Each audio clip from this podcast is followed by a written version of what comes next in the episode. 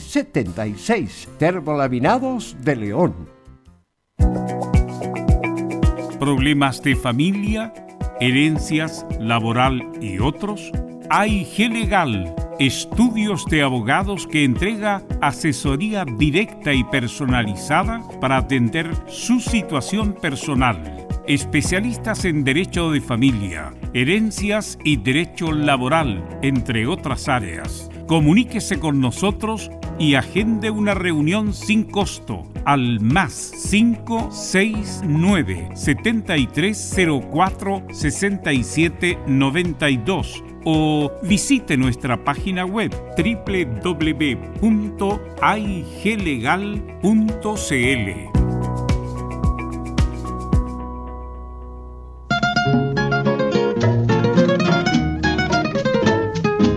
Le invitamos a escuchar de lunes a viernes, desde las 20 y hasta las 23 horas, su programa Espacio Vital. Un espacio con los mejores consejos de salud junto a los inolvidables tangos y boleros de todos los tiempos. No lo olvide, le esperamos esta noche a partir de las 20 y hasta las 23 horas con su programa Espacio Vital, acá en Portales, la primera en tu corazón.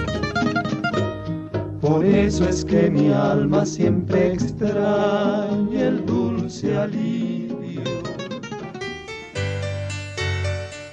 Dolores articulares, dolores musculares, cuídese. ¿Sabía que de no tratar a tiempo ese simple dolor, usted será un adulto mayor con serias dificultades en su vida diaria? Para ello, tenemos la solución Artrilife, el producto natural más efectivo para eliminar todo dolor articular y muscular. Llame ahora al 22 594 05 25 22 594 05 25 Artrilife, la solución. Comercial IAC Compañía Limitada. La mejor calidad mundial en laminados decorativos. Comercial IAC Compañía Limitada es Vertec en Chile. San Ignacio 1010, Santa Rosa 1779, Avenida Mata 446 y Portugal 501. Comercial IAC Compañía Limitada es Vertec en Chile en Radio Portales de lunes a viernes de 15.30 a 17.30 horas Salud Eterna, un espacio de conversación y orientación en el mundo de la medicina natural. Consulte con nosotros al 226-139-705. 226-139-705. Pida además su moringa olífera ancestral original de la India. Salud Eterna, de lunes a viernes, de 15.30 a 17.30 horas, en Radio Portales, la primera de Chile en tu corazón. Los esperamos.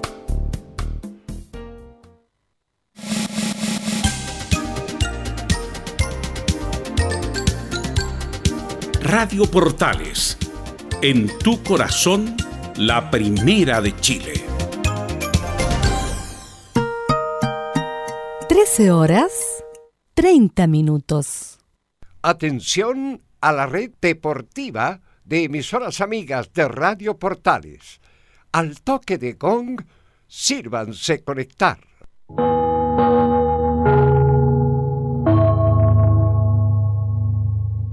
¡90 minutos! Con toda la información deportiva. Vivimos el deporte con la pasión de los que saben. Estadio en Portales ya está en el aire con toda la emoción del deporte. Comentarios: Carlos Alberto Bravo, Velus Bravo, Leonardo Mora, René de la Rosa, Camilo Vicencio y Giovanni Castiglione. Reporteros: Enzo Muñoz, Nicolás Gatica, Rodrigo Vergara, Juan Pedro Hidalgo, Rodrigo Jara y Felipe Holguín. Producción, Nicolás Gatica. Técnicos, Gabriel González Hidalgo y César Navarrete. Edición, Leonardo Mora. Dirección, Carlos Alberto Bravo.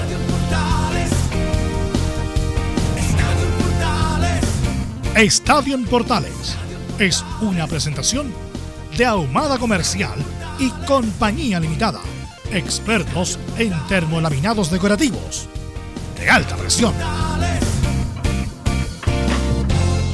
¿Qué tal? Buenas tardes. ¿Cómo le va? Estadio Portales ya en el aire. Buenas tardes. ¿Cómo le va? Bienvenidos, bienvenida a toda la información del deporte nacional e internacional en el estilo inconfundible de Estadio en Portal. Usted sabe que cada programa deportivo tiene su identidad.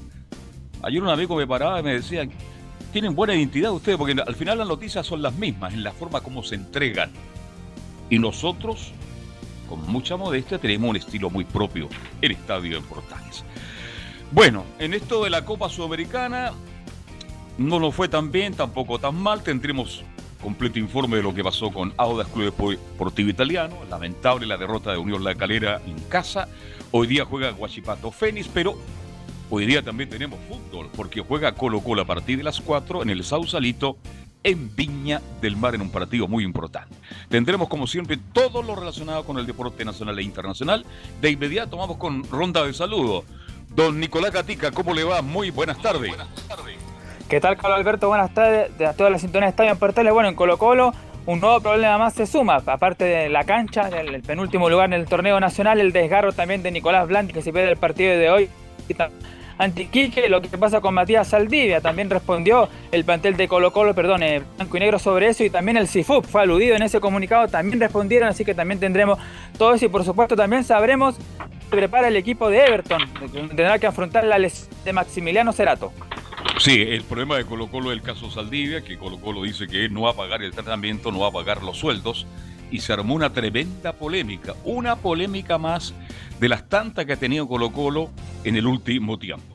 Don Enzo Muñoz, ¿qué tal? Buenas tardes, se habla de un jugador uruguayo al AU de Chile. ¿Cómo le va? Buenas tardes. Buenas tardes, Carlos Alberto. Sí, se habla de varios nombres. Obviamente estamos en la temporada precisamente donde empiezan a soñar nuevos refuerzos para el conjunto azul, que por lo demás está completamente mentalizado para a eso de las 2 de la tarde tomar ya el bus rumbo a Concepción con una baja bastante importante como es la de Sebastián Galani. Así es, Galani, otro de los que estará ausente mañana en el partido, que será transmisión, igual que Colo Colo Everton, de Estadio Portales Digital. Don Felipe Holguín, ¿cómo está usted? Buenas tardes. ¿Cuándo viaja ya la Católica a la República Hermana del Paraguay, tierra de sol y de paz? Buenas tardes, Carlos Alberto y a todos los oyentes de Estadio en Portales. La Católica ya se está embarcando rumbo a Paraguay para enfrentar el día de mañana al cuadro del Sol de América por la Copa Sudamericana. Perfecto, esto y mucho más con el informe de Felipe Holguín. Don Laurencio Valderrama, ¿cómo está usted? Pero muy, muy buenas tardes, un saludo virtual para usted. Un abrazo virtual para usted, don Carlos Alberto, y para todos quienes escuchan Estadio en Portales. Por supuesto, hoy un día de mucha alegría porque el Audax italiana venció por 2 a 1 al Bolívar en el duelo de ida por la segunda fase de la Copa Sudamericana. Y vamos a tener, por supuesto, las reacciones del Paqui de Francisco Meneghini, su entrenador, y de los jugadores José de Becky y Nicolás Orellana, autor de uno de los goles. Este más en Estadio en Portales. Perfecto, muchas gracias. Ahí tendremos el informe de Laurencio Valderrama para Estadio en Portal. ¿Está por ahí don Camilo Vicencio Santelice? ¿Cómo le va? Muy buenas tardes, Carlos, para usted y para todos los auditores de Estadio en Portales. Claro, con varias novedades con esto del fútbol de la Copa Sudamericana que sigue ya durante esta jornada, la participación de la Católica también y este problema de Colo Colo, como usted lo comentaba, Carlos, y también destacar una noticia de la primera vez de que por primera vez arbitró una mujer Así que a eso también hay que, hay que destacarlo. Destacarlo. La señorita Carvajal. ¿ah? María Belén Carvajal. Sí. Exactamente, debutó como árbitro ya profesional en la segunda. Melipilla con quién fue? ¿Jugó Melipilla con? Melipilla. Luego Melo. Te cuento inmediato. fue en, La Pintara, fue ese, ese En La con Pintana, Santiago Con Santiago Mor. Bien. Melipilla 1, Copiapó 2, muchachos. Ah, Copiapó. Perdón. Copiapó, exactamente. Copiapó ganó 2-1 a Deportes Melipilla en la excelente cancha de La Pintana, que la ministra, usted sabe que administra esa cancha, Juan Carlos Letelier. Claro. El, el eje delantero goleador de la selección chilena de fútbol. Bien, ¿está con alguien ahí o no? ¿Está solito? Solito. Solito. Vamos con titulares, ¿le parece? De todas maneras. Titulares, Nicolás Gatica, el país lo escucha. ¿Qué tal? Muchas gracias, claro. Vamos con titulares esta jornada ya de día miércoles. Y como lo adelantamos, claro, comenzamos con el fútbol chileno, donde la primera vez se dio un hecho histórico, como ya lo adelantamos. Por primera vez, claro, un árbitro mujer dirigió un duelo del fútbol profesional masculino. Se trata justamente de María Belén Carvajal, que dirigió el compromiso entre Melipilla y Copiapó, que ya dijimos ganó el conjunto visitante. Además, Rodrigo Robles, gerente de Liga, se aseguró que la Copa Chile podría programarse incluso para el próximo año con un formato más reducido. Nos vamos a la Copa Sudamericana donde, claro, además del triunfo de Auda que ya mencionó Laurencio ante el Bolívar, Calera no pudo superar como local al Tolima de Colombia. Fue un empate 0 a 0 y tras el partido el volante Felipe Seymour mandó un recado a la NFP. Y en la tarde, claro, Guachipato visita al Fénix Montevideo en Uruguay. El juez será el paraguayo Arnaldo Samaniego. Al igual que el que dirigió el partido de Chile-Uruguay, tiene algunos problemas allá en el fútbol paraguayo por algunos cobros también ahí que, no que han llamado mucho la atención. En Chilenos por el Mundo, Vidal jugó hasta los 80 minutos y Alexis no jugó por lesión en el empate del Inter 0 a 0 ante el Shakhtar de Ucrania. Con esto ya el equipo italiano suma su segundo empate en la misma cantidad de partidos. Y cerramos con el tenis donde Cristian Garín derrotó al ex número 3 del mundo, el suizo Babrinka en el abierto de Austria. Y mañana jueves por la segunda ronda va a enfrentar al local y pupilo del Nico Mazú, el austriaco Dominic Thiem. Estoy más en Estadio Portales. Interesante lo de Tien Garina. ¿eh?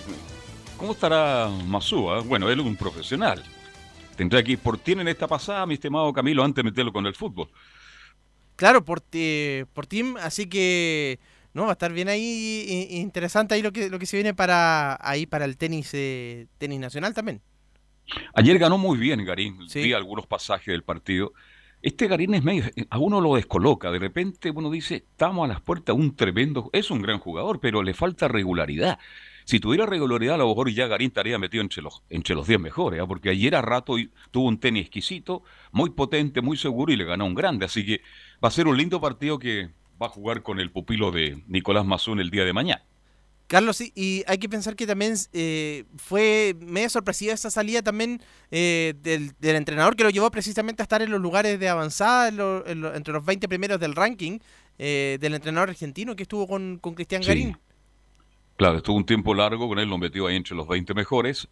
Mire, a veces las relaciones van más allá de lo profesional, más allá de, del entrenamiento, del día a día en la cancha. A lo mejor ya ambos estaban cansados. Entonces, bueno, y ahora de- debutó ganando en este torneo a un grande del tenis, Guarinca, este Mazú, sin técnico, está prácticamente sin técnico en este minuto y vamos a ver quién va a ser a futuro, quién lo va a acompañar en este circuito del tenis mundial, porque Garín ya está metido entre los 20 mejores del mundo. Así que- Gabriel Schneider era el técnico argentino. Schneider, claro. Así me aporta aquí Laurencio, ¿verdad? Sí, Gabriel Oye, Schneider. en Laurencio, a ver, es un fenómeno Sí, extraordinario.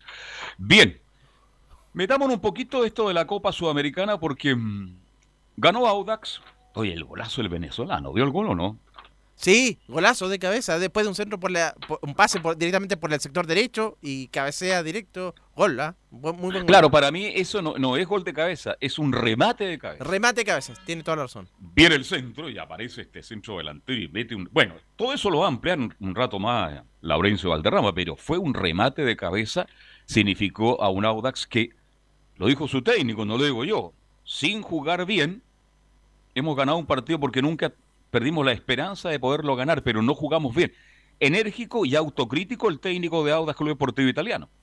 Absolutamente, por lo menos lo reconoce. Y es que lo habíamos comentado, ¿se acuerda, Carlos? Que Audax eh, no venía jugando bien. De hecho, bueno, la semana pasada con la Universidad de Chile logra el empate finalmente, pero por porque la Universidad de Chile le ha pasado la cuenta, bueno, el- por el juego que ha tenido en la U, pero Audax no venía jugando de la mejor manera y lo reconoce ahora el técnico Francisco Menellini.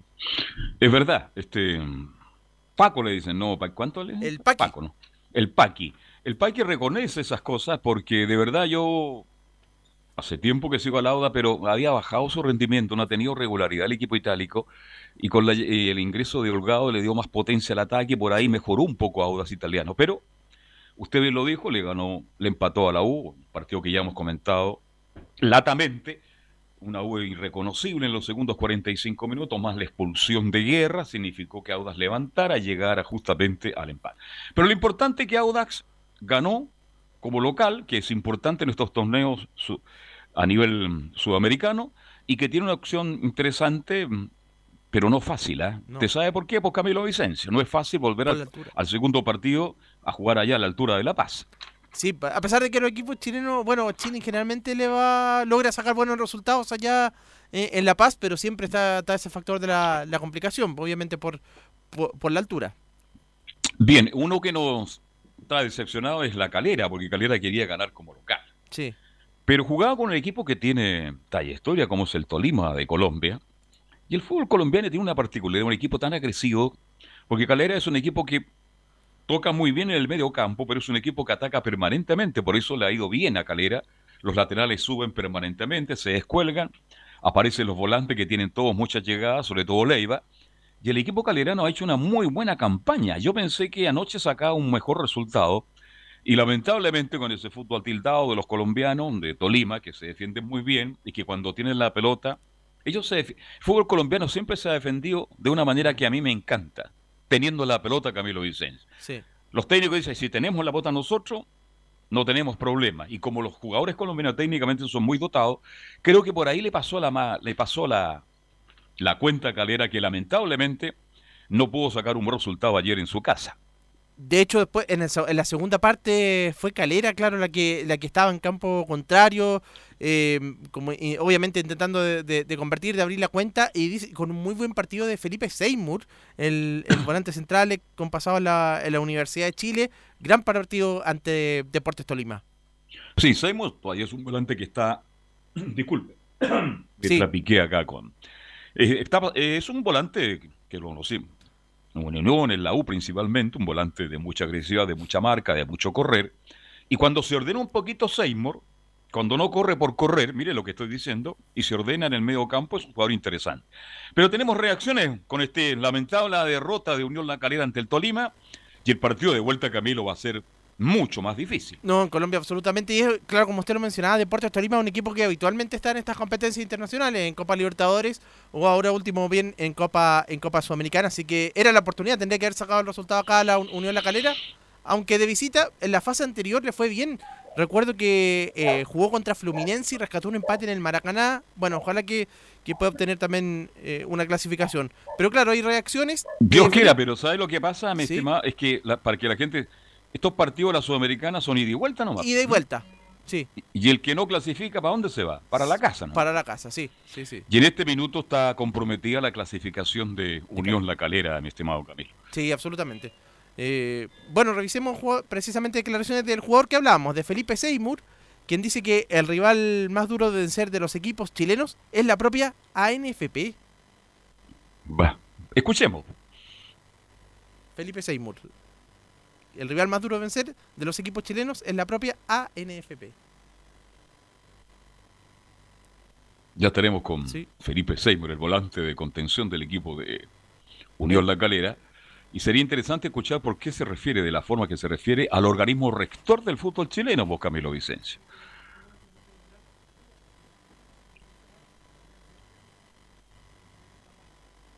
Ya estaremos con Felipe Sey. Bien, Camilo, me está escuchando, ¿no? Se nos fue Camilo Vicencio. Bien. Carlos. Ahora, ahora sí, ahora sí. Estamos con Seymour. Oye, le, cuesta hablar a Felipe. ¿eh? Cuando habla después como que se arrepiente. Pero se decidió hablar. Revisemos entonces primero a Juan Pablo Bosboda, que es el entrenador de la mm, de Unión La Calera, quien se refiere a cómo piensan ir a buscar la clasificación a Colombia. Bueno, va el DT de Unión La Calera, Juan Pablo Boiboda. Juan David Rincón de Deportivo 920 AM. Eh, ¿Cómo repetir la historia ante Tolima en la vuelta? Realizando un partido inteligente, un partido donde sabemos que va a ser eh, difícil, como fue este partido. Jugando eh, los 90 minutos sabiendo que, nos jugamos algo muy importante para nuestra historia.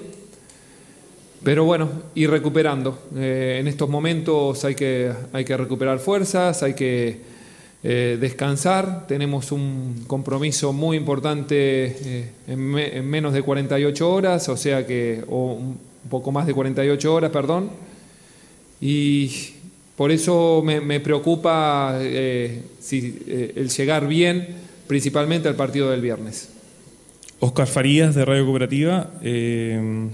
¿Cómo analizar esta igualdad contra Deportes Tolima? ¿Un empate merecido o se perdió la opción de llegar con ventaja al partido de vuelta? Bueno, uno siempre cuando juega de local pretende sacar esa, esa diferencia, aunque sea pequeña, sacarla, pero también entre los objetivos que uno se marca es eh, no recibir goles en, en propia casa, en nuestra propia casa, y bueno, uno de los objetivos se cumplió, no pudimos conseguir esa diferencia que, que queríamos. Eh, a pesar de ellos, eh, yo veo una fase aún abierta y, y con, eh, con, posibilidades para ambos equipos, pero nosotros tenemos, tenemos nuestras opciones y la vamos a hacer valer. Ahí entonces las declaraciones del técnico Juan Pablo Bocboda, Carlos. Sí, bueno, el típico técnico argentino, que habla muy bien, voca, vocaliza muy bien. Esa es una de las cosas que me encanta de los argentinos, que son muy claritos, se les entiende todo. Bueno, ahora hay que ir a buscar el partido de qué manera, jugando mucho mejor los 90 minutos. Pero yo le digo al técnico de Calera que lamentablemente lo que ocurrió ayer es malo. Va a ser duro, va a ser difícil. Es una pena, una lástima, pero bueno. Y sin escuchar todavía a Felipe Seymour, mi estimado mm, Felipe, me da la sensación es que por el, es por el calendario. A lo mejor este Calera no quería jugar este fin de semana para preparar la revancha justamente en Colombia. Creo que por ahí va la queja justamente de Seymour. Pero lo más importante Unión La Calera hay que hacer justo. Calera es uno de los buenos equipos del fútbol chileno. Sí. Hemos hablado de Católica, que pasa por un gran momento. Hablamos de Calera, lo bien que juega, y yo soy uno de ellos. Hablamos de, lo, de la riqueza futbolística, no de las grandes figuras que tiene Unión Española, sino del buen trabajo de Ronald Fuentes. Pero resulta que Calera perdió la gran opción de ganar en su casa. Y ellos saben perfectamente, la meta, están hipotecando la clasificación con el partido de vuelta. Carlos, claro, es porque juegan el viernes con Antofagasta a las 11 de la mañana y después tienen el viaje, entonces por eso yo creo que por el calendario, pero bueno, pero pero se sabía desde antes cómo iba a ser el, calendario, pues si estaba todo apretado por la cantidad de meses que estuvo que estuvo suspendido el campeonato. Hoy estoy leyendo, estoy escuchando algunas declaraciones de algunos dirigentes de la NFP, dicen que el campeonato por lo menos termina a mediados de febrero. Sí. Imagínense. Sí. Y están viendo una posibilidad de que la Copa Chile tengo un formato mucho más simple, más sencillo. Yo lo jugar un solo partido, al que le toca, le toca. Un solo partido, para que se juegue, porque no hay tiempo. Imagínense si el torneo terminara por ahí el 20 de febrero, en plena época estival. Los jugadores tienen que descansar. Entonces, definitivamente está difícil. Y eso es bueno recordarle a Felipe Seymour que por cuestión de tiempo, de fecha, no hay espacio para suspender ninguna competencia. Yo recuerdo que cuando estábamos en plena pandemia, todos hablábamos que vuelve el fútbol, que vuelve el fútbol, y usted ve que en Europa se jugaba prácticamente todos los días, se pusieron al día, están casi hoy día con un calendario mucho más ordenado y nosotros tenemos que hacer lo mismo. No queda otra alternativa, no hay otra, Camilo, definitivamente. Y para el próximo año yo quiero también ir viendo cómo, cómo el campeonato, porque si termina en febrero, imagínense este, estos torneos, eh, el otro campeonato que empiece en marzo y tendrán que ver unos torneos más cortos, dos torneos, no sé cómo, ahí tendrán que tendrán que evaluarlo para que no suceda lo mismo que, este año. Así es. Así que va, hay que asumir nomás. Ojalá que Calera tenga la fuerza y el fútbol para dar vuelta un resultado que, lo digo ahora, después del partido somos todos generales, yo creo que es muy difícil, ¿ah? se le va a complicar. Yo creo que Calera a lo mejor tuvo ya su debut y despedida de la Copa Sudamericana. Exactamente. Ya vamos a seguir con las declaraciones ahora con la de... Vamos a, revisar también las de Felipe Seymour entonces. Ahora sí está, está lista la de Seymour. Un equipo que, que, corre mucho, que es muy físico, que tal vez un primer tiempo que no iba a presionar, pero sí, como dices tú, gran parte del partido se dio en mitad de cancha. Creo que el segundo tiempo tuvimos la mayor de la posesión de, de la pelota eh, tuvimos llegadas, obviamente yo apostaba en un juego tal vez más del contragolpe por la, por la velocidad, pero estoy seguro que el partido allá va a ser igual de difícil. Eh, en ese sentido, eh, ¿este resultado es un resultado positivo o negativo? para nosotros no, no, es positivo, claramente queríamos ganar. sabemos que es importante siempre mantener el cero en nuestro arco que un, son 180 minutos, vamos a tener que ir a buscar la clasificación allá, pero obviamente hay una sensación de tal vez de tristeza porque claramente queríamos ganar. No, yo creo que lo que hablamos con algunos, el, el, rival más duro a vencer de los equipos chilenos es la propia NFP. Eh, yo creo que a todos los, los equipos chilenos nos hubiera gustado que nos, nos diera una ayuda nuestra, nuestra propia federación o asociación. Pero bueno, eh, somos, un, somos un equipo, somos un plantel que, que sabemos que va a ser difícil, que también el, el peso de, de querer pelear todos los frentes. eh, este plantel lo, lo habló de prim- del primer día, eh, que queríamos pelear internacionalmente y nacionalmente. Así que bueno, eh, hay que ir a Antofagasta, eh, tratar de mantener la punta y después, bueno, a pensar en Colombia un par de días después. Muchas gracias, Felipe. Dale. Ahí está entonces el eh, Felipe Seymour, el volante de la Calera. Oye, un colega le preguntó si era un resultado positivo o negativo. ¿eh? ¿Qué le parece la pregunta? Eh, Absolutamente, yo creo que es negativo, absolutamente, porque... Pero obvio. Sí. Entonces, mal, mal, mal. Ahora, cuando sabemos decir un equipo que corre mucho, que físicamente son muy buenos, que son muy rápidos, que técnicamente son dotados, sabemos perfectamente que así es el fútbol colombiano. Son equipos muy ordenados tácticamente, son equipos muy rápidos, tienen una potencia física extraordinaria. Y bueno, nada nuevo. Y se queja Seymour justamente por el calendario. En el fondo lo que quería Calera era suspender el partido con Antofagasta. Yo creo que sí, sí, sí. Eso es lo que querían porque juegan el viernes y después piensan que tienen el viaje a Colombia, que, que es largo, igual el, el viaje um, allá para jugar este segundo partido de vuelta. Claro, por ahí va. Por ahí va todo, pero hay que decirle a Felipe que lamentablemente los equipos que lo tienen plantel hoy día en el torneo, a ver, con, con- con tanto partido de fútbol, por encima, el que no tiene plantel está condenado a no tener éxito. Y le está pasando a muchos equipos. Si uno pregúntale a Colo Colo, pues mi estimado Camilo Vicente, sería, sería bueno decirle a Seymour, pre- pregúntale a Colo Colo, ¿cómo le ha pasado la cuenta un campeonato en que se juega prácticamente cada dos días. Y si no hay plantel y si físicamente Colo Colo como está horriblemente mal, mire, le está pasando la cuenta y es, penúltimo del campeonato chileno. Bueno, ese es el tema. Carlos. Y esto, sí te escucho. O a lo mejor lo está pensando en, en lo que en lo que pasó en ese col- partido Colo Colo con Antofagasta, ¿se acuerda ese, ese partido Sí. que, no, se- que no se jugó y que justo tenía Copa Libertadores? Por ahí capaz que lo esté viendo también. eh, También. Seymour. Todos miramos bajo el agua cuando, ah, cuando eh, nuestros intereses están comprometidos. Entonces, bueno, pero lo importante es que Calera trabaje bien el próximo partido con Antofagasta para mantener la punta y que se prepare de la mejor manera para enfrentar un equipo duro, complicado como es Tolima, que es un equipo que tiene experiencia en Copa Libertadores y en Copa Sudamericana. Así que, no sé, no Calera tiene que apostar a eso. No A eso. tiene otra alternativa. Sí, porque logró este empate 0-0, entonces necesita la. Obviamente, igual necesita la, la victoria de todas maneras. Claro, pero bueno, el fútbol es así. Pero usted sabe, como decía un amigo, los partidos hay que jugarlo. Sí, de todas maneras. A lo mejor Cal- Calera nos sorprende de visita, jugando mejor que de local, y se trae un buen resultado y sigue avanzando en la Copa Sudamericana. Hoy día juega Guachipato con Fénix también, otro partido que se juega por la Sudamericana, mi estimado Camilo. Sí, ese partido que va a ser en condición de, de visita, en este caso para Huachipato, a las 19.15 horas. Fénix, a la vista podría parecer. Bueno, Fénix ha estado en copas internacionales también. Me recuerdo en alguna oportunidad que enfrentó a la U también. eh, Sí. Pero debería ser. Bueno, uno nunca sabe, pero teóricamente no es un rival tan, tan complicado. Así es. Y después tendremos el informe completo entonces de Laurencio Valderrama, para que nos hable de por qué él estuvo ahí en vivo y en directo lo que pasó entre Audax Italiano, que le ganó a Bolívar por 2 a 1 en un partido eh, difícil, no fue fácil, lo reconoce su técnico, no jugamos bien, nos quedó- no quedó conforme el técnico de Audax, pero eso lo va a agregar y lo va a ampliar al estilo inconfundible Laurencio Valderrama. Lo quiero meter en otro, mm, antes de ir a la pausa, este, ¿qué le parece lo hoy día de la Champions? Pues hoy día juega la Juventus con Barcelona. partidazo en realidad. Imagínese jugar la- eh, por el Barcelona. Claro que Barcelona que viene en un momento de, de con la noticia. la Tiene más problemas que Meletín de Abogados, chiste muy viejo, fome, pero que no pierde actualidad y más problemas que Colo Colo, ¿ah? Exactamente, la parte dirigencial que renuncia a Josep María Bertomeu. Con, con este con esta derrota que sufrió en el clásico también con el Real Madrid. Sí. Así que llega bien, bien complicado para visitar a la Juventus. Pero que la Juventus no va a tener a Cristiano Ronaldo también. Ahí si no ahí habría estado el atractivo, Ronaldo contra Messi nuevamente. Que es un eterno duelo de dos grandes figuras a nivel mundial, ¿ah?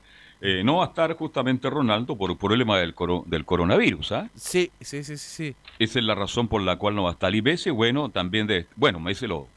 Hacen cuatro meses atrás, tres meses, Messi lo único que quería dejar el Barcelona. Y ahora nos damos cuenta por qué quería dejar el Barcelona.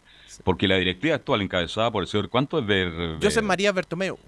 Bertumeo, no han hecho una buena gestión. No. No han hecho una buena gestión. Se fue Suárez, goleador. Imagínense, está haciendo goles ahora en el Atlético de Madrid, dejaron partir a Suárez, le dieron muchas atribuciones al nuevo técnico y ahí está Barcelona con muchos problemas. Imagínense que Barcelona no pasara a la otra fase de la Champions. Sí, no sería. No, de hecho, en los últimos años ha estado por lo menos en cuarto de final, semifinal. No, sería una catástrofe para el Barcelona.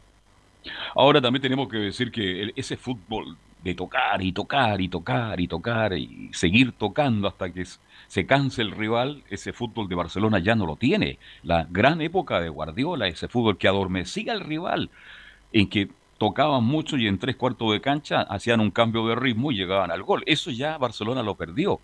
Entonces, futbolísticamente a Barcelona le va a costar mucho buscar un nuevo estilo futbolístico. No sé si querrán seguir manteniendo el que toda la vida han tenido de tratar muy bien la pelota y tener el balón, pero ahora no veo a Keman, al técnico actual, en, ese, en, ese, en, en- esa línea futbolística, Camilo. No, no, no, sé que está en una etapa, eh, le podríamos decir, de, de transición después de lo que pasó en la parte final del el torneo anterior, que se acuerda que llegó, llegó de líder eh, cuando se reinició, eh, luego de la pandemia el campeonato, estaba de líder, al final termina segundo, queda eliminado en la Copa, mm, eh, en la Champions por una goleada 8 a 2, con, y ahora, bueno, este campeonato viene de caer justamente ante el clásico rival, no es el mejor momento para el Barcelona. No, no es el mejor momento para Barcelona. ¿Quién va a asumir primero la dirección de un club tan grande, tan importante en el mundo? Y vamos a ver qué pasa eh, con este equipo que definitivamente perdió esa línea futbolística. Y esto es parte de la vida. Si los procesos del fútbol tienen un tiempo, Camilo, no pueden durar eternamente. No pueden durar eternamente. Yo he leído harto sobre los estilos. Fíjese, del 50-52 el equipo de Everton, mire para dónde me fui. Era un fútbol de gran toque, de pared, un fútbol muy elegante. El hincha villamarino de la época, está. El- Cuando usted vaya al Sausalito, se va a encontrar siempre con la tribuna a 15 minutos, prácticamente, estoy hablando de la tribuna oficial, casi vacía. La gente llega a la hora, el, el- el- el hincha villamarín. Y le gustaba ese fútbol, ese toque de René Orlando Meléndez, de Lourillo, de Rodríguez, del Tano Bionde. Se terminó, cambió. Después vino un fútbol de un estilo agresivo, de mucha marca, de mucha fuerza con Santiago Wander, la época de los Panzer. Duró un tiempo y se terminó. Después tuvimos un fútbol extraordinariamente bueno y hermosísimo que tuvo la era de Santibáñez con Unión Española. También se terminó. Y, y vamos más reciente para que la gente se vaya ubicando. La U campeona de la Sudamericana. Ya que estamos actualizando lo- los estilos y los sellos que no, no duran eternamente porque los técnicos van cambiando, porque los jugadores son distintos. La U de Chile tuvo un equipo extraordinario. Para algunos historiadores, para algunos grandes periodistas deportivos e investigadores que han hecho de la literatura algo muy importante para el desarrollo del fútbol chileno. Oiga, todos han dicho que el mejor equipo de todos los tiempos del fútbol chileno, miren lo que estoy diciendo, una vez lo dije y lo reitero, es la U. Pero si la U jugaba de memoria, pues, estimado Camilo Vicente. Sí. Pero se fue a San Paulo y se fueron algunos jugadores. ¿Y cómo juega la U hoy día? No, absolutamente que intentaron de replicar con algunos técnicos, trajeron a Franco después y ninguno dio, ninguno logró, obviamente cambió absolutamente el estilo ahora con Caputo también. Son estilos, son momentos, son jugadores que el técnico que llega no adapta. Lo está pasando con Católica también. Católica Sí. es un equipo que juega bien, tiene buen fútbol la Católica. Sabemos que hay un trabajo de Holland muy interesante, pero y el día que Holland ya deje la Católica va a venir otro estilo, otra manera. Es difícil mantener en el tiempo y eso le pasó a Barcelona. Se fueron grandes jugadores, Iniesta, por ejemplo, que para mí era el mejor jugador del Barcelona. Mire lo que estoy diciendo. Era extraordinario. Se fue Iniesta, se fueron otros grandes jugadores, fueron desapareciendo esas figuras, no fueron reemplazados por jugadores del mismo estilo porque es difícil. Vino otro técnico y hoy día Barcelona está en la peor crisis del fútbol español. No porque no juegue bien todavía, puede ganar incluso el campeonato, pero ya no tiene ese fútbol tan aplaudido no solo por, por la gente de Barcelona, sino por el mundo, Camilo Vicencio. Carlos, y, y otro, y, otra mm, situación más que se puede agregar, que donde se muestran los cambios, lo de la selección chilena, pues, también que con Bielsa, pues qué, buen, qué bueno. Lo San escucho, Paoli, y ahora Reinaldo Rueda fue cambiando y ahora es otro, otro estilo que se acabó definitivamente. Claro, porque los hinchas del fútbol dicen, no, bueno". siempre, ah, yo recuerdo más de 30, 40 años que vengo escuchando lo mismo, Chile no tenía identidad futbolística, siempre. ¿Cuál es la identidad del fútbol chileno? Siempre buscábamos copias brasileñas, argentinas, colombianas, por ahí. Apareció el señor Marcelo Bielsa, que le está yendo muy bien en la, en la liga Inglaterra. inglesa, muy, pero muy bien. No, no, no quiere decir que vaya a ser campeón, pero va a estar ahí la medianía de la tabla y para eso, para el Leeds United, eso es lo que quieren, mantener la categoría y con eso, para a los dirigentes del fútbol, eh, ser campeón del mundo. Porque va a mantener, creo yo, en la forma que está jugando ese equipo, espero no equivocarme. Pero después vino San Paoli. Después, la última etapa, yo diría, Pisi. Pisi, sí. Entonces el hincha, pero ¿por qué no jugamos como antes? Pero ¿cómo vamos a jugar como antes, amables oyentes? Si ya Alexis tiene 5 o 7 años más, el mismo acaso Arturo Vidal, Arangui, Marcelo Díaz que no está, y otros jugadores que ya desaparecieron. Entonces hay que tener paciencia para cambiar un estilo. A lo mejor Rueda quiere jugar, a lo mejor mejor que Bielsa y San Paoli, pero en su estilo. O a lo mejor quiso, tomo esta selección chilena porque tiene una generación dorada extraordinaria, la voy a tomar, la voy a trabajar, voy a tratar de jugar como un equipo agresivo que sea protagonista y que ataque permanentemente. Pero se dio cuenta que con el paso del tiempo, todo cambia por Camilo Vicencio. Entonces, los hinchas del fútbol chileno, hay que decirle que tendremos que adaptarnos a otro estilo. Ya llegarán técnicos muy parecidos a lo mejor a Bielsa, San Paolo en el futuro, saldrán unas nuevas generaciones para volver a jugar a ese fútbol que no solo tuvo elogio en Chile, por Camilo, si no olvidamos tan luego. En el mundo entero Chile era uno de los equipos mejores del mundo en cuanto a fútbol. Eso nos llena de orgullo y satisfacción. Vicecampeón de la Copa Confederaciones, dos veces campeón de la Liga de la Copa América. Y usted sabe por qué no llegamos a un tercer mundial consecutivo. Sí, porque se la farró de Chile. Superar esa valla, Camilo, va a ser muy difícil. Sí. Es bueno dejar los recuerdos de lado y vivir el presente. Ojalá que Rueda tenga suerte en lo que ya viene, que va a ser duro, complicado, porque ya sabemos que a lo mejor Gary Medel no va a estar, de nuevo. Y hay otros jugadores también, Arangui, que también está comprometido. Y Alexi.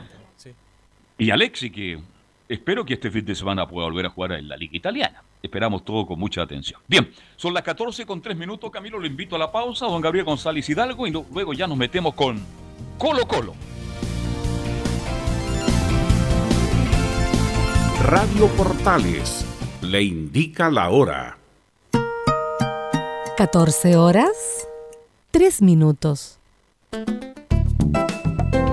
Comercial IAC y Compañía Limitada. La mejor calidad mundial en laminados decorativos. Comercial IAC y Compañía Limitada es Vertec en Chile. San Ignacio 1010, Santa Rosa 1779, Avenida Mata 446 y Portugal 501. Comercial IAC y Compañía Limitada es Vertec en Chile. AIG Legal es un estudio de abogados cuya misión es entregar una asesoría directa, veraz y personalizada para todos los ciudadanos. Contamos con especialistas en derecho de familia, herencias y derecho laboral, entre otras áreas. Visita nuestra página web www.aiglegal.cl o comunícate con nosotros y agenda una reunión sin costo al número más 569 73 04 67 92 AIG Legal. ¿Quieres tener lo mejor y sin pagar de más? Las mejores series de televisión, los mejores eventos deportivos, equipo transportable, películas y series 24/7. Transforma tu TV a Smart TV. Llama al 973-718989. Twitter arroba panchops. Visita www.radiosport.cl, el sitio web de la Deportiva de Chile. Programas, noticias, entrevistas y reportajes, podcast, radio online y mucho más. Todo lo que pasa en todos los deportes lo encuentras en www.radiosport.cl la Deportiva de Chile en Internet. Termolaminados de León, tecnología alemana de última generación. Casa Matriz, Avenida La Serena, 776 Recoleta. Foro 22 622 56 76. Termolaminados de León.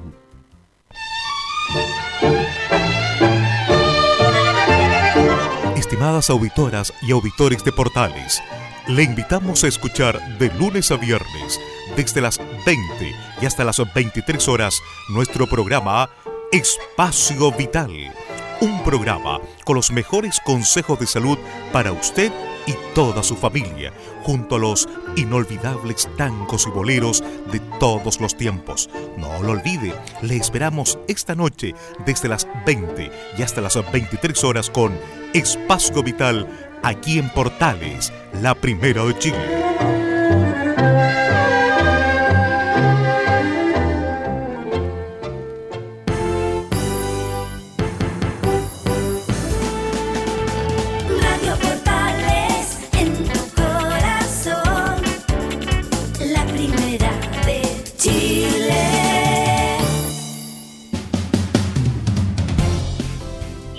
Bien, ya son las 14 horas con 6 minutos, somos Estadio en Portales. De inmediato nos conectamos ya con Nicolás Ignacio Gatica López para que nos cuente las novedades de Colo Colo. Partamos, no sé si quiere, usted sabe, partimos por el partido, partimos por el caso Saldivia, Nicolás Gatica.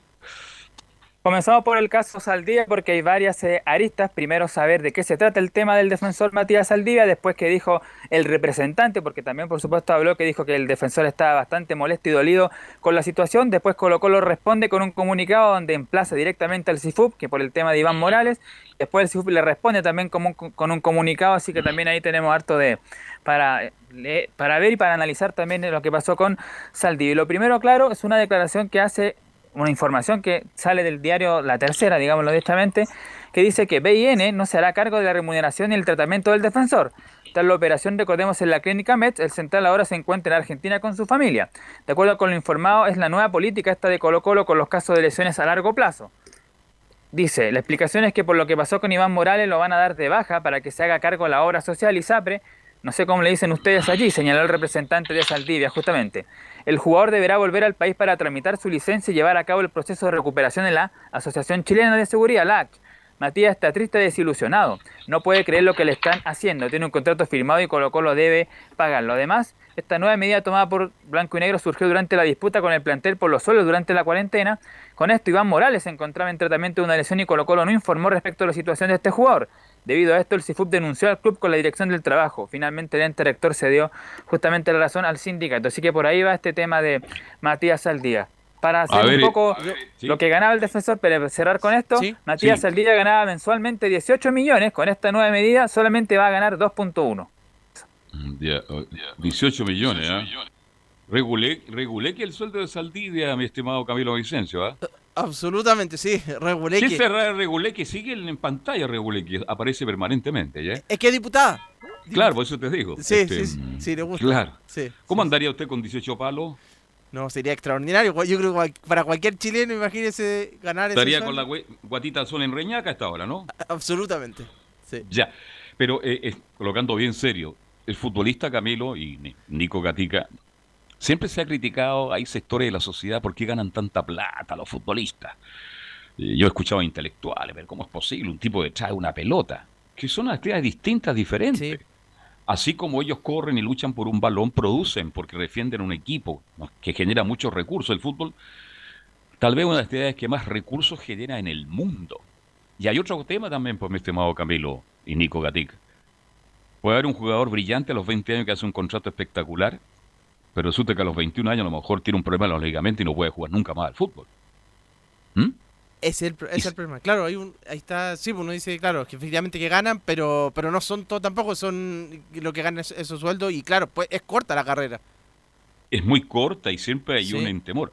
Ahora, este, para que la gente entienda, Saldívar es jugador, es empleado de Colo Colo, ¿no es Sí. cierto?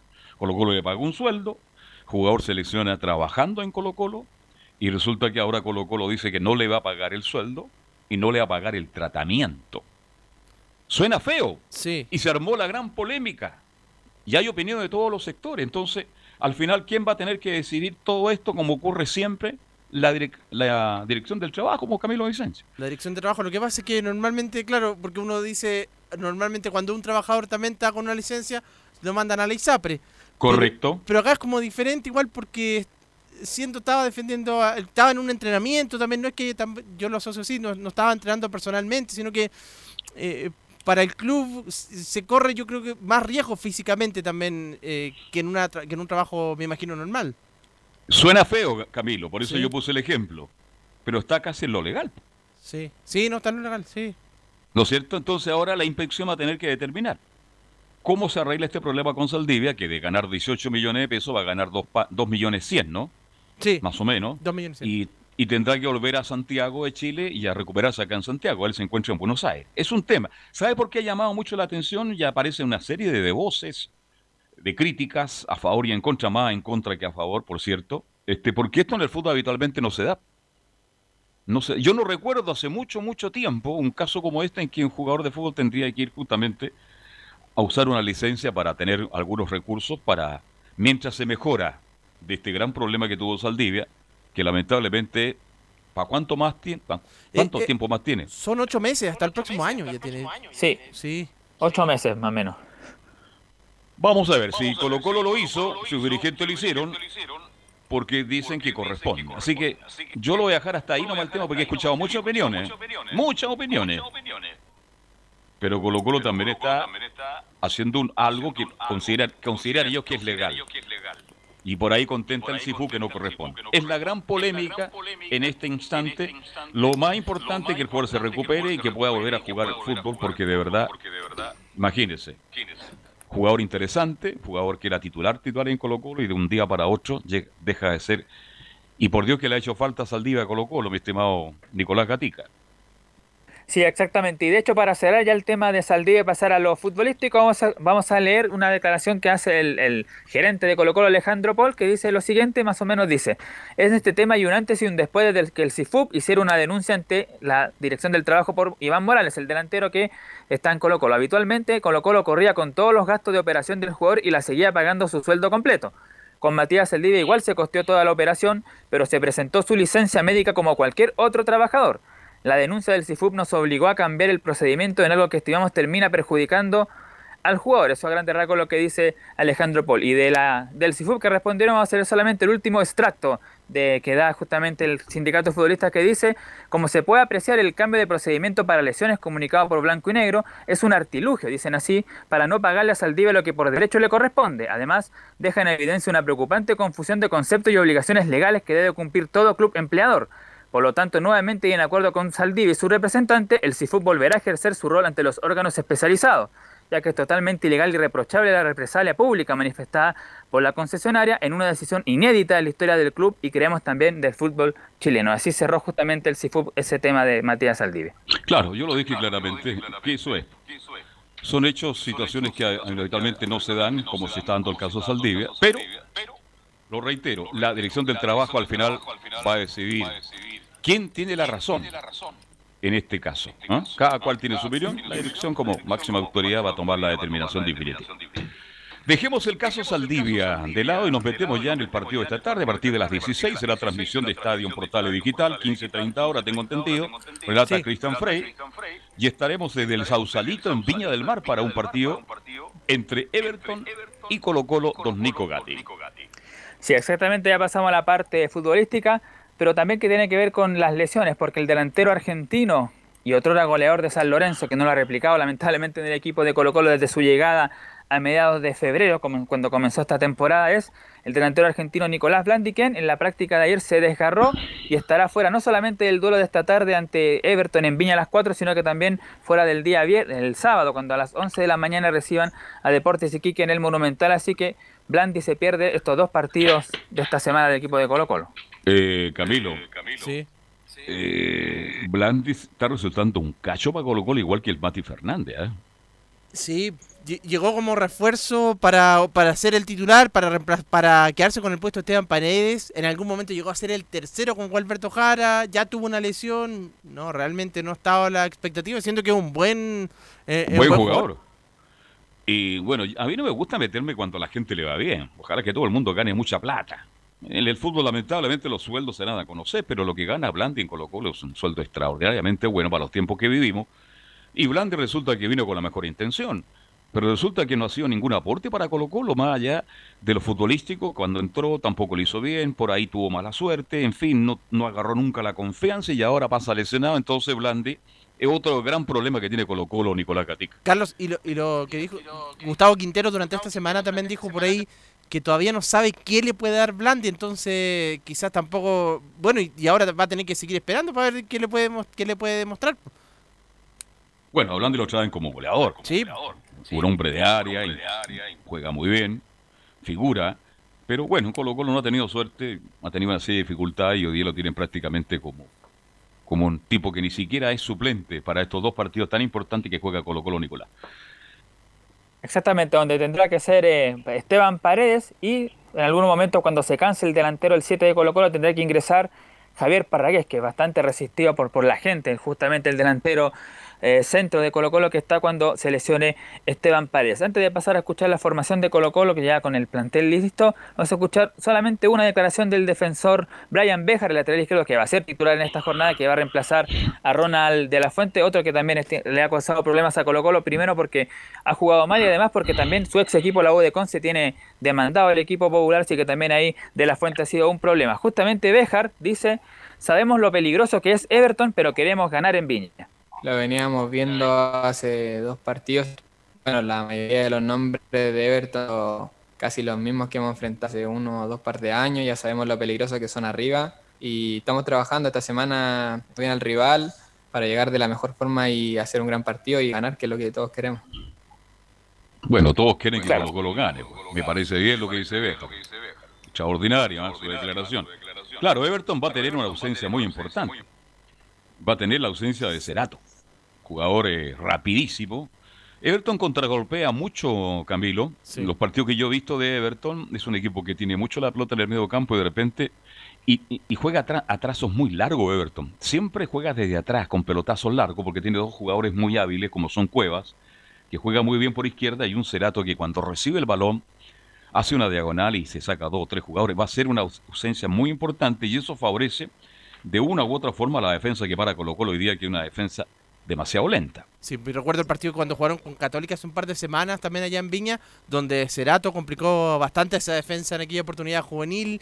Eh, quizás no co- convierte, no convierte tanto, pero... pero Pierde sí- muchos goles, sí, es verdad. Sí, ¿Mm? sí, pero, pero, pero complica ahí el desequilibrante ahí en el uno contra uno, en los defensas.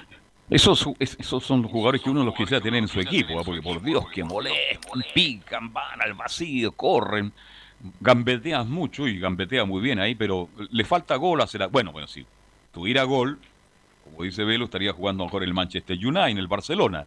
¿ah? Y ha sido un jugador interesante en Everton porque se identifica plenamente con Everton de Viña del Mar. Así que, pero más allá de la ausencia de Cerato, creo que el partido no va a ser fácil para Colo Colo, Nicolás Gatica, bajo ningún punto de vista, porque Colo Colo repite prácticamente el mismo equipo que enfrentó a, los- a los bolivianos.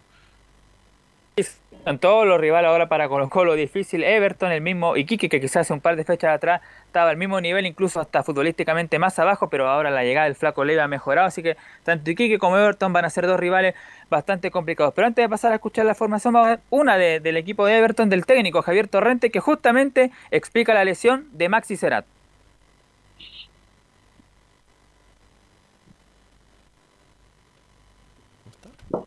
Ya vamos a estar con Cerato, Nico. O sea, con, con el, Torrente. con Torrente, el técnico argentino, ¿no es cierto? Para que nos cuente qué pasó con Cerato. Ahora sí. En un, pa- Ahora sí. Sí.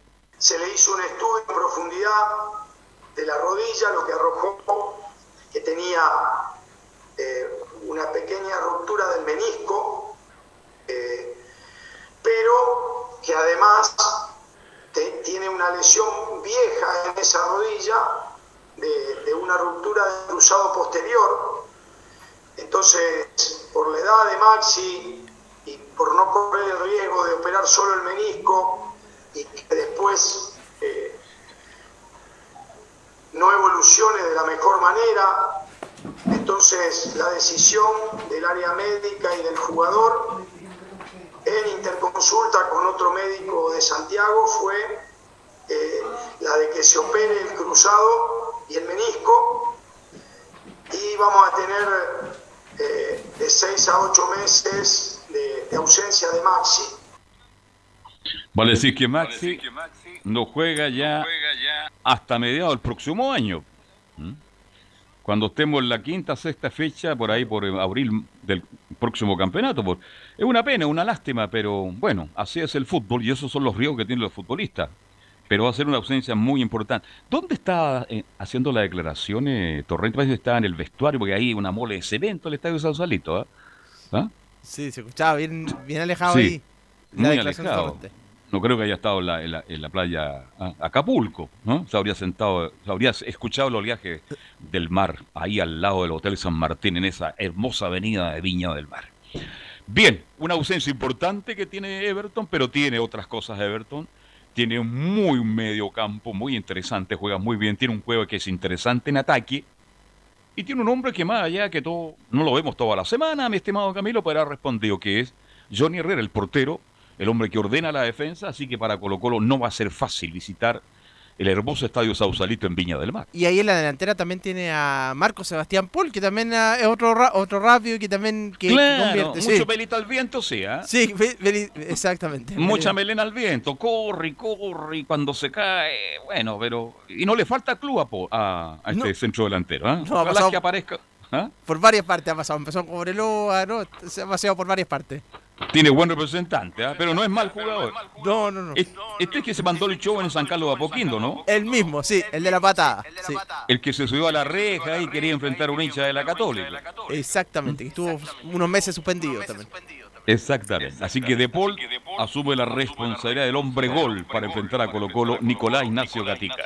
Sí, vamos de hecho con las formaciones y lo último decir que el audio de Javier Torrente es cortesía de nuestro buen amigo Alejandro Martínez, por reportero ahí de la quinta región. Oye, un Nos saludo para Alejandro justamente ese Martínez. audio de Javier Torrente. Así es. Sí, un saludo para Alejandro Martínez. Habitualmente estamos en contacto, conversamos.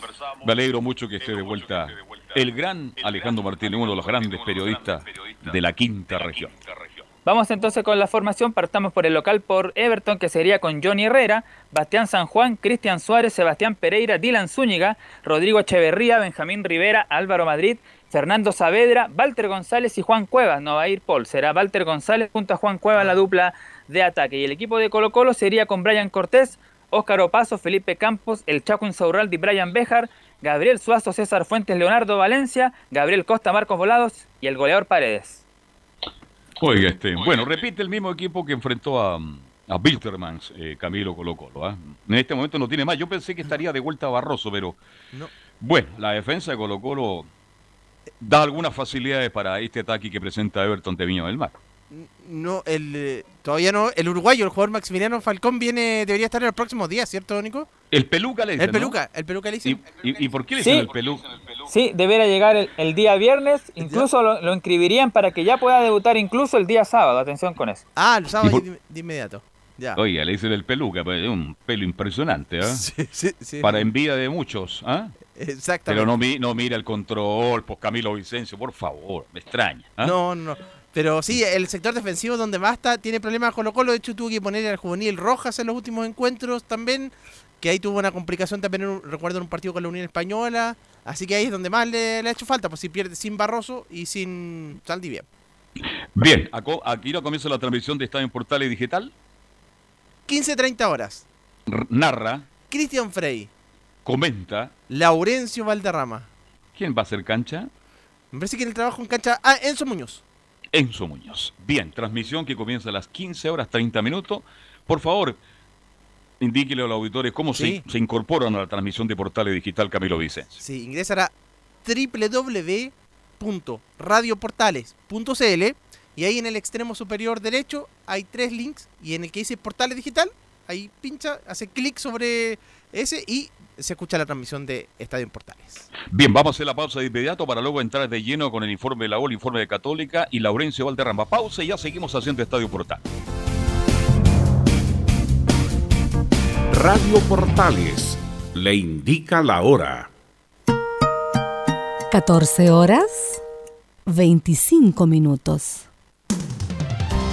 Termolaminados de León, tecnología alemana de última generación. Casa Matriz, Avenida La Serena, 776 Recoleta. Foro 22 622 56 76. Termolaminados de León.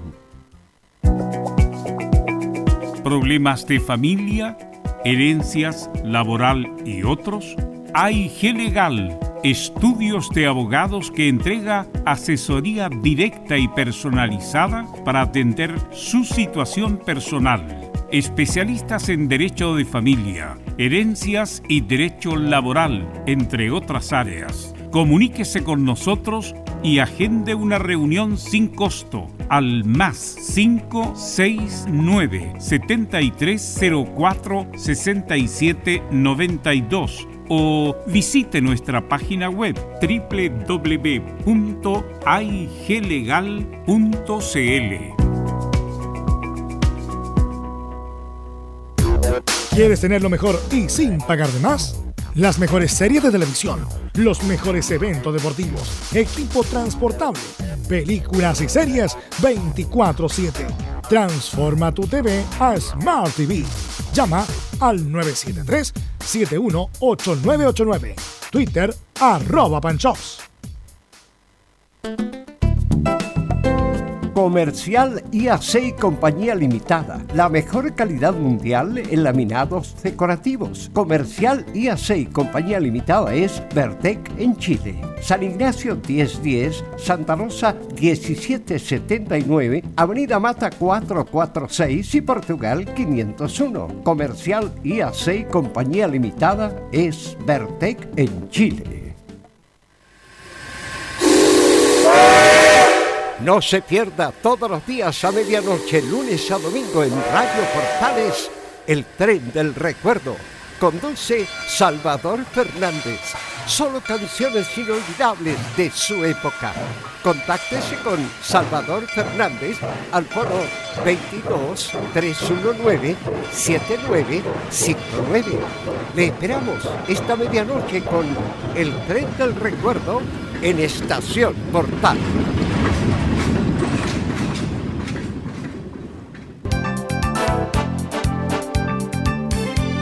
Radio Portales, en tu corazón, la primera de Chile.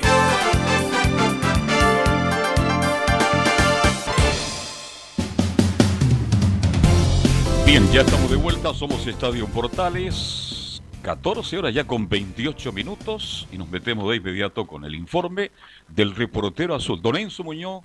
De nuevo, muy buenas tardes para usted. Buenas tardes, Carlos Alberto. Sí, tal como usted lo, lo señalaba, eh, la- Reinaldo Lenin, el Sí. delantero colombiano de Banfield. ¿Por qué?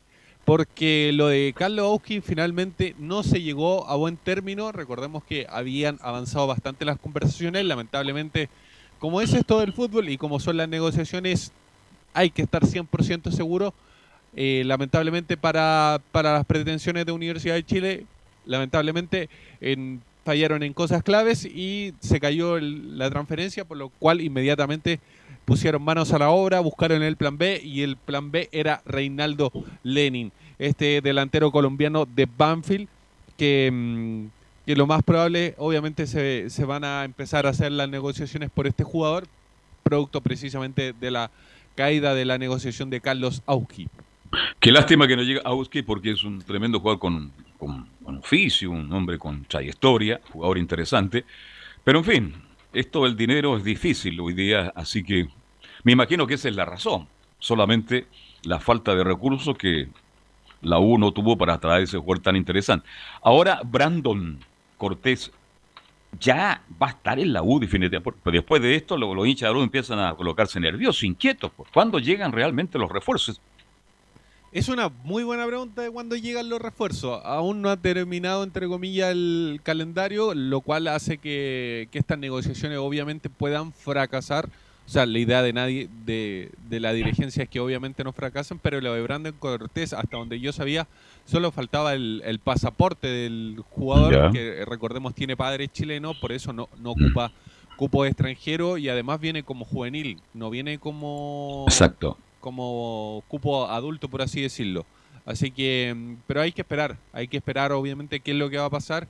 Se le cae una de las fichas importantes, uno de los grandes nombres, que era casi, era casi seguro, pero el- el- en el casi fue donde estuvo el problema. Lamentable, qué pena por la U de Chile porque necesita con urgencia tres refuerzos mínimo la U para enfrentar no solo lo que resta de esta primera rueda, sino que lo que viene, que va a ser muy, muy, muy importante. Ahora el caso Jara, el volante este que juega en Corinthians de Cobreloa, ¿usted cree que va a llegar? Goya. Goyaz. Goya, perdón. ¿Mm? Goyaz, perdón, Goyaz. ¿Mm? Lo de...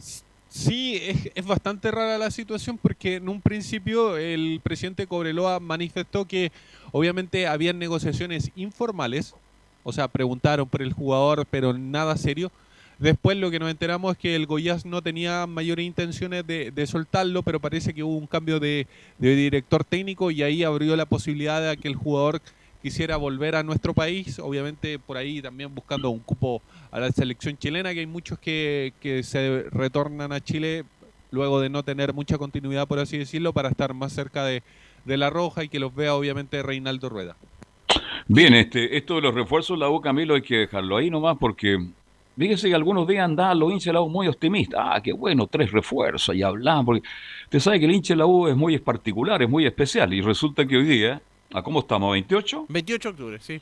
Imagínense, todavía no ha llegado ningún refuerzo a la U. Mientras no esté, mi estimado Enzo Muñoz, entrenando ahí en el, en el complejo de la U, mejor dejar todo ahí, ¿ah? tranquilamente, porque se ha especulado mucho con los refuerzos de la U, pero por ahora no ha llegado ninguno.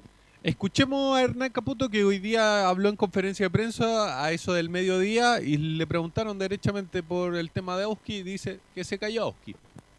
Parto por, de la base de que cada uno de los jugadores que, que se nombran eh, han sido nombrados hacia mí eh, o analizados con el cuerpo técnico y lógicamente la Secretaría Técnica del club y los directores deportivos. Ahora, eh, nada, con respecto a lo de Carlos, uno piensa que se tiene que arreglar lo antes posible, también uno eh, puso un plazo eh, para que se dé, porque tampoco podemos esperar tanto tiempo.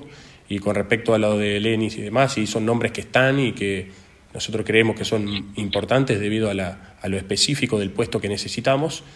Y bueno, nada, eh, yo creo que son trámites burocráticos hoy lo que, los que traban un poquito la negociación, más allá de, de la opinión personal de- de este jugador. Ahí está la respuesta, trámites, trámites burocráticos. Fue Oiga. Enzo, ¿usted ha sabido algo de esta, de esta joven promesa de- del fútbol, que es Cristian Barros, 20 años del Deportivo Sporting? Es otro de los nombres que se da en la U. Sí, hay varios nombres de, de juveniles, por así decirlo. Uno de ellos es tratando de imitar, obviamente, lo que hizo, se hizo con Leo Fernández. Ya. Es, es una promesa, por así decirlo, que quiere traer Universidad de Chile a ver si resulta, a ver si no resulta, pero, pero obviamente se suma también a lo de Brandon Cortés, que, que también es- va como por esa misma línea, como traer jugadores que cumplan incluso la regla del sub-20, por así decirlo, para, para poder competir de buena forma. Sería Sí, porque... Perdón, Camilo, adelante. Sí, sería un préstamo o algo así, porque también tampoco está- estaría confirmado, pero un préstamo sería, ¿cierto, Enzo? Claro, es un préstamo, ojalá con opciones de compra, porque hay que decirlo, Universidad de Chile no tiene las arcas que tenía antes, No. por ejemplo, porque obviamente no está en su mejor momento en cuanto a lo económico. Eh, recordemos que, que por algo estaba, entre comillas, en duda la continuidad de Carlos Heller y había puesto la acción en la venta, porque no, no va a invertir más allá de, lo que tiene. En su momento invirtió mucho, invirtieron mal, malas negociaciones, perdieron mucho dinero, así que no están los tiempos para despilfarrar dinero. También considerando lo que es la pandemia, considerando que no se puede ocupar el Estadio Nacional para albergar a, a 20.000 personas, que era normalmente lo que llevaba la U, o, en condiciones incluso en, en otros tipos de condiciones donde llevaba 40.000 personas, entonces eso también baja la arca Los del- del ingresos, cuadro claro. universitario. Sí, cuando yo hablaba de no, que los tiempos han cambiado, no, si la, perdóneme, los que pasan por boletería, los que compran el ticket por internet hoy día son muy importantes. La U, ¿cuánta plata ha dejado de percibir? Usted dice 20 mil, pero la U andando reguleque nomás, resulta que Mire. nos, a- nos acostumbramos a 35 mil personas en el para, Nacional. para hacerle más o menos un cálculo así súper rápido, proyectaban que este año no hubieran pérdidas en Universidad de Chile, considerando el tema de la boletería, considerando los tiempos normales.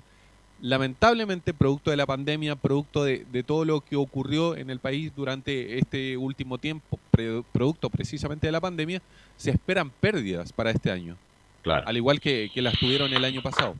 Es producto de, de no la presencia del respetable eh, en la tribuna que echamos mucho de menos, pero hay que ser bastante objetivo y hay que ser bastante responsable. No están los tiempos para que el, el público luego de los estadios. No están los tiempos, lamentablemente. Yo pienso que el fútbol debería tener público a los estadios a contar del próximo año. A ver cómo nos va, porque no olvidemos, mi estimado Enzo Muñoz, mi estimado Camilo Vicencio, que estamos con temperaturas altas en, Sí. en esta parte del mundo. Es una vueltecita para Europa, que está entrando al otoño-invierno. Mire cómo está la situación. Sí. Cuidado con eso. Así que hay que tener mucho, mucho cuidado. Pero que uno echa de menos el público en los estadios, pero imagínense, obvio que se echa de menos, que es parte del espectáculo y sobre todo esa bullanguera, bulliciosa barra que tiene la U, que es incorporable. Enzo. Sí, y hablando de jugadores que se cayeron, por así decirlo, hay uno que lamentablemente no va a poder estar en Concepción producto de una lesión. Estamos hablando de Sebastián Galani, que entre comillas se dice que podría incluso sufrir un desgarro que lo dejaría tres semanas mínimo afuera, que ya ocurrió, eh, recordemos, antes de, comenzar el campeonato, una semana antes incluso. Pasó de nuevo, parece, eh, pero escuchémoslo de la propia voz de Hernán Caputo que dice que no están 100% seguros de qué es lo que le pasó a Sebastián Galani, que obviamente esperan que sea algo, algo corto, no, no sea tan larga, una lesión tan larga. Hay cosas que, bueno, son a veces no esperables, que tienen que ver con, con las lesiones. Sebastián ayer tuvo ahí un dolor muscular, hoy va a ser, va a tener un examen a la tarde y bueno, esperemos que no sea de la gravedad que uno cree, ¿no? Eh, esperemos que, que pueda ser recuperable prontamente, pero lógicamente no, no está para, para viajar que viajamos hoy. Ahora, este. Estábamos todos muy expectantes con la vuelta de Galani. ¿Se acuerdan o no? Cuando hablábamos que no está Galani, que es fundamental. Volvió Galani. Y no ha sido el jugador de los de cuatro o cinco meses atrás, mi estimado Enzo Muñoz. ¿ah? Claro, hay, hay un- una baja de rendimiento de parte de todo el equipo. Sí. Obviamente se ha, se ha notado mucho la de Galani, incluso Pablo Arangui en su momento también era criticado y el jugador también le afrontó Correcto. esa crítica. Y si uno también le pregunta a Camilo Moya, por ejemplo, también ha dicho que no está en su mejor nivel. Diríamos que el único que ha estado rindiendo permanentemente son Joaquín Larribey y, y Walter Montillo, que tampoco va a estar contra la U de Conce se confirma se confirma que no va a estar producto de los tiempos de la lesión. Eh, es una lesión corta pero no va a estar. Eh, se va a demorar un poquito más el proceso. Obviamente tampoco se quiere apurar al jugador porque se entiende que si se llegara a apurar por así decirlo podrían perderlo por incluso más tiempo. Entonces la idea es obviamente cuidarlo y, y protegerlo a este jugador que, que ya también tiene tiene su año. Yo creo que Caputo debe estar Camilo durmiendo muy mal, ¿ah? porque Sí. El técnico, cualquier equipo, cuando deja de entrenar, por experiencia, lo sé, pues yo conversaba tanto con los T, se veían a la casa y me decían dos cosas. Ojalá que los muchachos terminaran de entrenar, vayan a la casa a almorzar y a descansar. El futbolista cuando entrena debe descansar por lo menos, dormir una rica siesta dos o tres horas. ¿Sabía usted o no? Alimentarse bien. Y que no salgan, por favor. Se me pueden lesionar, etcétera, etcétera. Yo creo que Caputo, imagínese, ahora tiene que buscar un reemplazante para Galani. Estaban buscando reemplazante para, Para Walter, que era Jimmy, y resulta ahora, Camilo, ¿quién juega por Galani el lado? Pero en, en Galani, claro, porque tiene tenía más opción- ahí en el mediocampo estaba, bueno, la- las opciones que le quedaban era Cornejo, pero Cornejo no andaba bien. ¿Quién más de eh, mediocampo está? Bueno, eh, Moya es titular, tenía a Espinosa que también es titular. Es como a, Sí. Cornejo es la única, la única opción que le quedaba. Es la única alternativa, Enzo, ¿no? No. ¿No? No, La- a ver. lamento decirles que no. No, no, no, no, por favor, Mejor. no, no diga lamento porque Sí. yo a Cornejo le tengo alta sim- Yo conocí a su padre, fíjese. Tuve el gusto de compartir con él muchas jornadas, largas jornadas en el hotel donde concentraba Cobreloa en Calama. Después lo conocí en un balneario muy cercano acá en Santiago de Chile, no va a dar el nombre, donde él se compró un hermoso departamento en primera línea. Y le tengo mucho cariño al papá. Pero al niño también, pero futbolísticamente a mí no es un jugador que me, me produzca mucho, mucho, mucho entusiasmo, mucho fervor, para que me entienda Enzo. A ver, para, para que se entienda, vamos a escuchar primero a Caputo y después yo le voy a explicar qué es lo que va a pasar con esta línea porque habla de que Simón Contreras, juvenil de la U, Sí. va a jugar de titular. Sí, sí, va a jugar Simón. Una decisión que, que ya está eh, confirmada y aparte que también, bueno, tiene que ver netamente con, con la, creencia del jugador, ¿no? Eh, y de a poco fue ganando minutos en tres partidos, entrenó con la selección nacional adulta eh, en estos días y creo que eso siempre es beneficioso para los jugadores, para este club, que es lo que uno busca. Eh, ya va el octavo jugador que firma primer contrato en este club. ya han debutado más de siete jugadores en esta estadía mía en el club y eso tiene que ver en, en creer netamente en los jóvenes y principalmente en tener y, y confirmarle porque la experiencia se gana con oportunidades.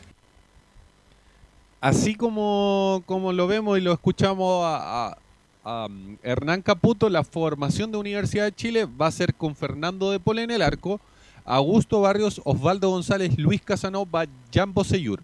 En el mediocampo va a estar Camilo Moya, Gonzalo Espinosa y Jimmy Martínez por Sebastián Galani, mientras que arriba va a estar Matías Rodríguez, Joaquín Larribey y el mencionado Simón Contreras por Nicolás Guerra.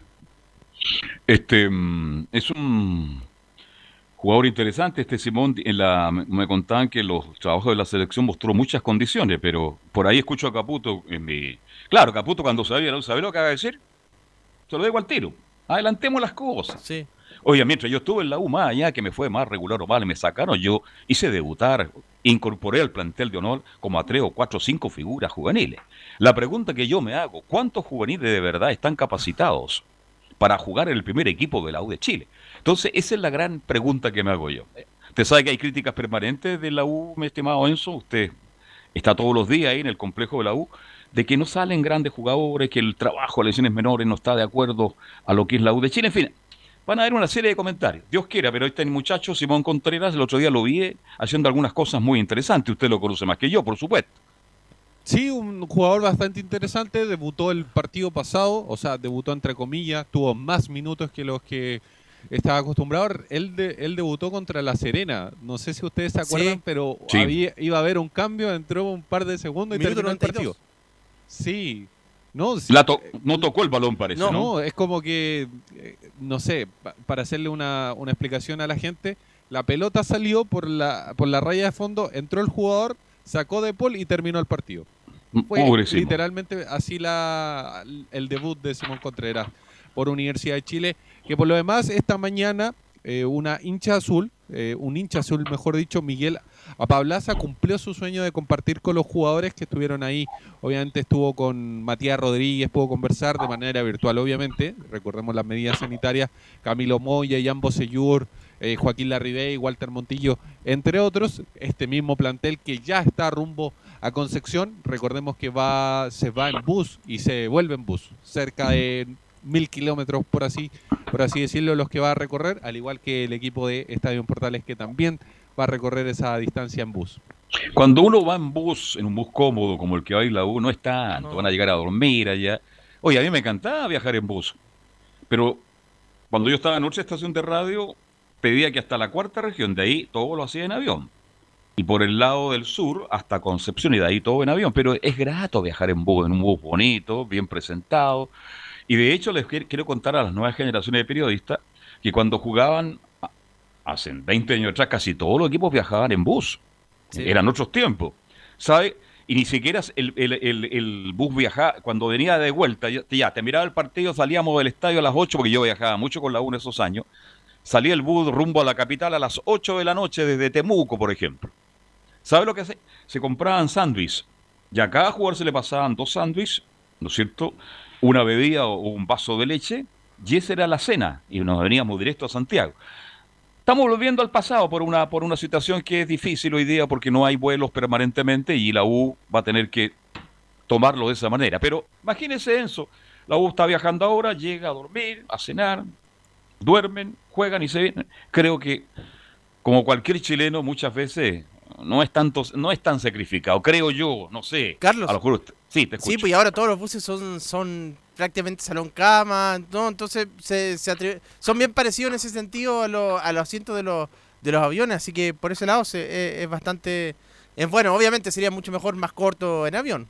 Claro, eh, eh, un, un vuelo a Concepción hoy día son 45 o 50 minutos, imagínense. Del aeropuerto al centro de la ciudad, Carriel Sur, no sé a qué hotel va la U, incluso la U va, no se mete al centro cuando va a Concepción, serán 15 o 20 minutos, claro. Una hora y 15 más el bus que los lleva al aeropuerto de Santiago, claro, dos horas en relación al- a las 7, 8 horas de ida y de vuelta que va a tener es mucho más.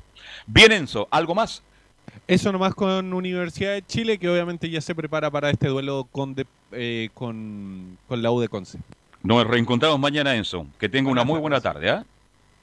Bien, Nos metemos en la Sudamericana de inmediato, pues Camilo Vicencio, porque ya tenemos en línea a Felipe Holguín, que nos va a informar de esta católica cómo prepara para enfrentar a, al equipo paraguayo. Felipe, ¿cómo estás? Hola, ¿qué tal? Buenas tardes. Buenas tardes, Carlos Alberto. Así es, eh, la Católica ya se prepara eh, para enfrentar a este equipo de Sol de América del Paraguay, que va a tener eh, algunas variantes de la Católica en lo que va a ser su formación. con respecto a, a lo que viene haciendo a menudo con, ah, en el torneo nacional, Ya. donde va a parar a Matías Dituro en portería. eh, José Pedro fue en salida, ya volvería a su Lateral a- como lateral derecho. eh, eh, Germán Lanaro, Valver Huerta y eh, retornaría a la titularidad Alfonso Parot, quien eh, le quita eh, la titularidad que venía haciendo todos los partidos consecutivos eh, eh, el Catuto Rebolledo. Ya, esa es la defensa. Fíjese, eh, te- te- un segundito, mi estimado Felipe.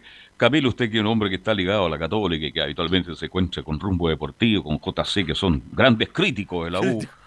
A veces también llega de Tiesanos Pinto. Yo conozco todos los de la Católica. Este, mm, pero la, la pregunta del millón, hay un jugador que ya es inamovible en la defensa de Católica, porque cuando vuelva Kusevich, que también era titular titular, el que va a salir ahí es Lanaro, no va a salir Huerta. No, tendría que, en este momento tendría que salir eh, justamente Lanaro, porque Huerta ha hecho una cantidad. Yo, yo creo que el partido contra Inter de Brasil la semana pasada fue la figura de, de la Católica, salvó una pelota de, de gol eh, de la línea. Y no, y no solamente eso, sino que ha sido la figura ya durante, durante todo el año. Si recupera su nivel Kusevich, que es un interesante jugador, va a volver ahí a hacer la dupla con Huerta y tendrá que estar paró porque conoce más el puesto, pero cuidado con el Catuto que va a estar ahí muy atento para reemplazarlo. Y por el otro lado, bueno, Fuenzalía que es titularísimo. ¿Y para qué hablar del arquero? Hablamos tanto de Dituro que nos olvidamos. Si le pregunto, ¿Toseli ya volvió a entrenar, mi estimado Felipe, o no? No, eh, Christopher Toselli eh, todavía sigue como una de las bajas de las cinco que tiene la Católica por la minisectomía de la rodilla que tiene Christopher Toselli, junto con Marcelino Núñez, eh, que tiene el desgarro en Pesoas, Benjamín Kusevich, que tiene la cirugía pinzamiento posterior, y Estefano Mañasco, el 15 en rodilla, y otro que se lesionó hace muy poco, que es Francisco Silva, que tiene una distensión en los gemelos. Oiga, vi- Francisco Silva viene volviendo y ya se lesionó de nuevo. Así es, se, se volvió a lesionar y es una de las bajas también que va a tener la Católica para enfrentar a- al cuadro de Sol de América del Paraguay. Un equipo que si bien tiene jugadores que como el, el- el más conocido es el Chiche Corujo, hombre que lo conocen bastante bien en la Católica por el pasado azul, exactamente que tuvo y también eh, eh, tiene otros hombres como eh, Jackson Pita, que es el goleador del equipo de Sol de América. Sí, es un buen equipo, ya lo hemos analizado profundamente, que es un equipo difícil en Paraguay, sobre todo va a ser difícil para la Católica, pero no imposible. La Católica, Camilo, con todo lo que demostró con los grandes brasileños, ¿no es cierto? Este, si fuera tomado la mano un poquito antes Holland, mire lo que voy a decir, si le fuera tomado la mano a los jugadores de Católica Holland, tal vez un mes atrás, a lo mejor la Católica estaría en la otra fase de la Copa Libertadores. In- incluso eh, es más, cuando uno se acuerda ahora del partido ese que jugó contra América de Cali, en la cuando fue el segundo después de- desde que volvió el fútbol ahí en la Copa Libertadores y pudo haber- tuvo la oportunidad como para haberlo ganado y eso le hubiera permitido claro estar ahora en la fase de mm, en la fase de octavos de final de la Copa y, y hay que contar los partidos anteriores, los primeros que se jugaron en marzo, que ahí fue cuando recién estaba tomando el equipo Holland. Así es, entonces, mi estimado Felipe, a la Católica se le tiene que exigir mucho más en la Copa Sudamericana. Partiendo de la base que siempre hablamos que los sorteos, los sorteos, ahora creo que este sorteo, oye, este es fútbol, esto, los partidos hay que jugarlo, eso es verdad, pero este sorteo aparentemente es mucho más asequible para Católica. Sí, de todas maneras, mucho se ha hablado en el plantel, pero con respecto a lo que va a ser este duelo tan importante, tan trascendental para el elenco de la franja, vamos a escuchar a continuación lo que dice Ignacio Saavedra, donde se refiere a no nos confiamos.